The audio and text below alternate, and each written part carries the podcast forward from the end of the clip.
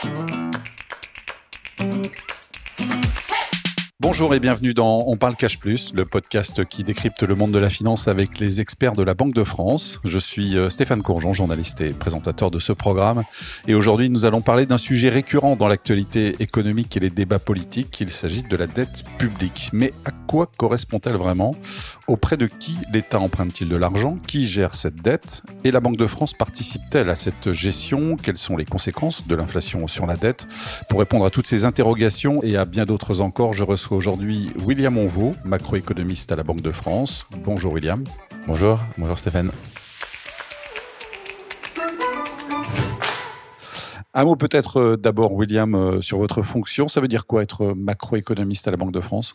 Alors être macroéconomiste à la Banque de France, ça, peut recouvrir des missions euh, très variées. Dans mon cas, je suis prévisionniste, pour reprendre le, terme un peu consacré. Donc je fais des prévisions économiques à horizon trois ans pour suivre projeter et voir comment on anticipe l'évolution de l'activité économique euh, en France.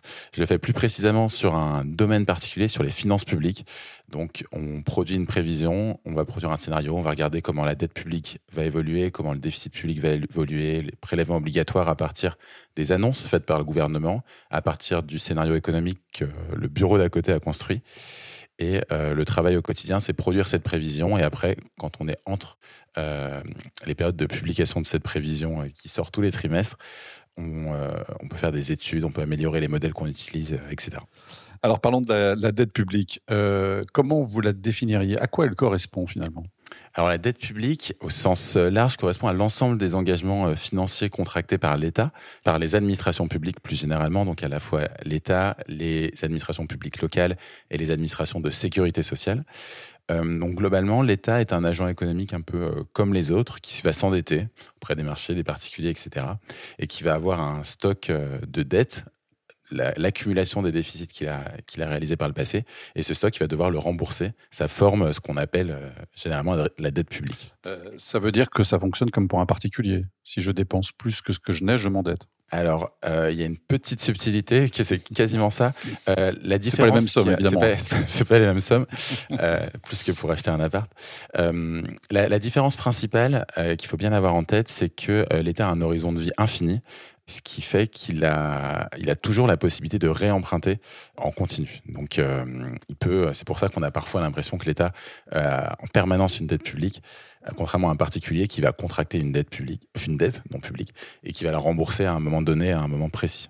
On va reparler du remboursement tout à l'heure. Euh, elle s'établit combien d'ailleurs à, combien la dette aujourd'hui en France? Alors la dette, la dette en France, elle est un peu au-dessus de 110% du PIB, donc on on l'exprime généralement en pourcentage du PIB. Oui, pour quelle euh, raison d'ailleurs? Alors, on l'exprime en pourcentage du PIB. Euh, donc, on rapporte, c'est un peu une fraction. Au numérateur, on a la dette publique. Au dénominateur, on a le PIB. Donc, on compare le stock euh, d'argent, en quelque sorte, que l'État doit à la création de richesse que le pays a pu faire sur une année donnée. Donc, en France, quand on, a, on dit que la dette publique est 110% du PIB, un peu plus, ça correspond à 2800 milliards d'euros à peu près. Ça veut dire que euh, il faut à peu près un an et un mois pour rembourser l'ensemble de la dette euh, de l'État. Donc si on prend toutes les richesses produites euh, sur un an et un mois et sans aucune dépense sans, aucune dépense et qu'on les affecte au seul remboursement de la dette, il faudra un an et un mois pour rembourser cette dette. Effectivement, quand on ramène à cet échéancier, ça, fait peu. Mais sauf que l'État, effectivement, dépense, on y reviendra tout à l'heure, mais il y a quand même une antinomie à, à comparer de la dette et des richesses, non? Alors, ça peut paraître un peu euh, contre-intuitif. Si on regarde euh, les choses d'un peu plus près, la dette publique, c'est un stock, donc c'est l'ensemble de ce que l'État doit rembourser. Et euh, le PIB, c'est l'ensemble des richesses créées sur une période donnée, sur une année. Donc c'est plutôt un flux. Donc on compare un flux à un stock, ce qui peut, ce qui peut surprendre parfois au premier abord. Donc on a bien compris que par rapport à ce que vous nous avez dit tout à l'heure, on a le choix pour réduire la dette, soit de la rembourser effectivement sans dépenser, ou bien on augmente le PIB. Voilà, exactement. Il y a la, solution élégante qui consiste à produire plus ou plus euh, rapidement des richesses pour rembourser euh, et réduire un peu euh, le poids de la dette. Sinon, il faut s'attaquer au numérateur et réduire la dette publique, donc réduire le déficit public. Donc le déficit public, c'est la différence entre les recettes et les dépenses publiques. Est-ce qu'il y, est qu'il y a une bonne dette et une mauvaise dette? alors, bonne question. Idéalement, une euh, bonne dette va permettre d'augmenter le dénominateur, donc va permettre de soutenir l'activité économique, d'entraîner plus de richesse. Donc, on emprunte un montant donné dans le but de créer plus que la somme qu'on a empruntée. Donc ça, ça pourrait être qualifié de bonne dette. Ça va être par exemple les dépenses d'investissement. Donc on construit une route, une infrastructure, euh, ce qui va amener un supplément de richesse, un supplément d'activité économique, et donc permet en, quelque sorte de rembourser soi-même la dette qu'on a contractée. Ça, ça pourrait être une définition de la bonne dette publique. Mmh. Et la mauvaise dette Et la mauvaise dette, inversement. C'est l'inverse. C'est l'inverse. c'est euh, la dette qu'on va contracter sans euh, qu'elle permette d'augmenter un peu notre potentiel productif ou nous donner des moyens supplémentaires de, euh, de croître ou en tout cas de produire des richesses. Euh, des richesses. Avant d'évoquer le profil des créanciers de l'État, est-ce qu'on peut dire un mot peut-être sur la Banque de France et, ses missions finalement en matière de, de dette publique? Alors c'est une question importante euh, et ça peut paraître surprenant euh, au premier abord que la Banque de France s'intéresse à ces questions de dette publique. En effet, depuis, euh, depuis un peu plus de 30 ans, depuis 1993, le financement monétaire des États est interdit. Ça, ça veut dire concrètement que la Banque centrale, la Banque de France, est indépendante, donc elle ne peut pas recevoir d'ordre de l'État pour se concentrer sur sa seule mission qui va être une mission de stabilité des prix et de stabilité financière. Euh, dans les faits, la Banque de France s'occupe de ces questions de gestion de dette, mais que pour la partie euh, logistique, pour la partie back-office. Elle a une plateforme informatique euh, d'adjudication qui s'appelle Maître et qui va servir aux établissements bancaires qui veulent acheter de la dette de passer leurs ordres et en quelque sorte d'exécuter les ordres. Les adjudications, c'est les opérations d'émission des titres d'État, hein, c'est ça? Voilà, exactement. Mais mm. euh, c'est l'agence France Trésor, qui mm. dépend du ministère de l'économie, qui s'occupe de définir la stratégie de dette, le calendrier d'émission, les modalités d'émission. Et euh, la Banque de France, ce point de vue-là, n'est qu'un exécutant. On suit euh, dans mon service les questions de dette publique, puisque elle conditionne l'ensemble du scénario économique. Si vous mettez en place, par exemple, un plan de relance, on a eu le plan France Relance euh, il y a quelques années, 100 milliards d'euros, ça va avoir des implications en termes de croissance économique. Ça va permettre d'augmenter l'investissement, donc soutenir le revenu des ménages, etc., etc. Donc c'est pour cette raison qu'on prévoit également dans notre scénario économique ces questions de dette publique. Euh, alors, qui sont les créanciers de l'État, euh, finalement? Auprès de qui empruntent-ils? Parce qu'ils sont, ils sont nombreux, finalement, ces créanciers. Alors, effectivement, donc, les créanciers de l'État sont nombreux. Les créanciers, ça va être les agents économiques, les personnes qui vont accepter de prêter de l'argent à l'État. Donc, globalement, environ la moitié des créanciers de l'État sont français. Donc, les compagnies d'assurance, les établissements de crédit vont représenter un peu plus de 20% des agents qui vont prêter à l'État. Ensuite, on a tout un conglomérat de créanciers différents, euh, parmi lesquels on trouve des entreprises, des ménages, etc. La dette publique française étant relativement attractive et étant souvent considérée comme un actif sans risque, au même titre, par exemple, qu'un que mettre de l'argent sur son livret si on fait le parallèle. Parce qu'on sait qu'on sera remboursé et qu'a priori on gagnera un peu d'argent. Voilà, Après, on sera remboursé et, euh, et, cette certitude dans un monde qui bouge beaucoup euh, est déjà une marque de qualité. De rassurance, oui. De rassurance. Euh, et puis vous avez parlé des agents économiques, mais ça ce sont donc les entreprises et... Voilà, les entreprises, les ménages peuvent indirectement détenir de la dette d'État, etc. etc. quel est l'intérêt finalement de, de prêter à l'État de l'argent quand les taux d'intérêt sont négatifs. Ce qu'on disait tout à l'heure, effectivement, on est sûr de récupérer son argent, mais avec un, petit plus à la fin, c'est pas c'est pas gagné. Surtout quand les taux d'intérêt sont négatifs, non? Effectivement, donc euh, il faut avoir en tête qu'il y a à peu près deux ans, la France empruntait à, taux d'intérêt négatif, c'est-à-dire qu'elle mhm. empruntait 100 euros, elle en remboursait 99. Donc elle gagnait de l'argent en empruntant, ce qui peut paraître ah assez euh, contre-intuitif, si ce n'est aberrant euh, d'un point de vue économique. Euh, une, bonne, une bonne manière de comprendre ce phénomène, c'est de raisonner un peu en termes de coffre-fort. Donc, on parle parfois d'effet coffre-fort. Quand vous allez placer, mettre de l'argent, des bijoux, etc., dans un coffre-fort, vous payez ce coffre-fort pour déposer votre argent. Donc c'est un peu le prix à payer pour être sûr de retrouver son argent à la fin. Et donc dans un contexte de taux d'intérêt négatif, on était dans un environnement économique euh, qui se caractérisait par un nombre important d'incertitudes, on ne savait pas trop comment on allait sortir de la crise sanitaire, quelles allaient être les conséquences économiques, etc. Et donc certains créanciers étaient prêts à prêter de l'argent à l'État pour être sûr de retrouver, de prêter 100 euros pour être sûr de retrouver 99 euros, plutôt que de mettre 100 euros ailleurs au risque de les perdre. C'est effectivement clair. Euh, est-ce que l'État, il a, on a essayé de comparer tout à l'heure avec les, particuliers, mais le particulier, lui, a des échéances pour rembourser évidemment ses crédits. Est-ce que c'est le cas de l'État et, euh, quand doit-il le faire? Vous avez parlé d'horizon infini tout à l'heure. Alors, l'État, comme un particulier, emprunte à un moment donné et doit rembourser à un moment donné. Donc ça, c'est un calendrier qui est fixé au moment où l'État euh, va s'endetter. Ce calendrier est toujours respecté. Donc, on dit souvent que l'État ne rembourse jamais ses dettes. En l'occurrence, c'est plutôt l'inverse. C'est l'État rembourse toujours ses dettes en faisant une opération euh, un peu technique qui s'appelle le roulement de la dette.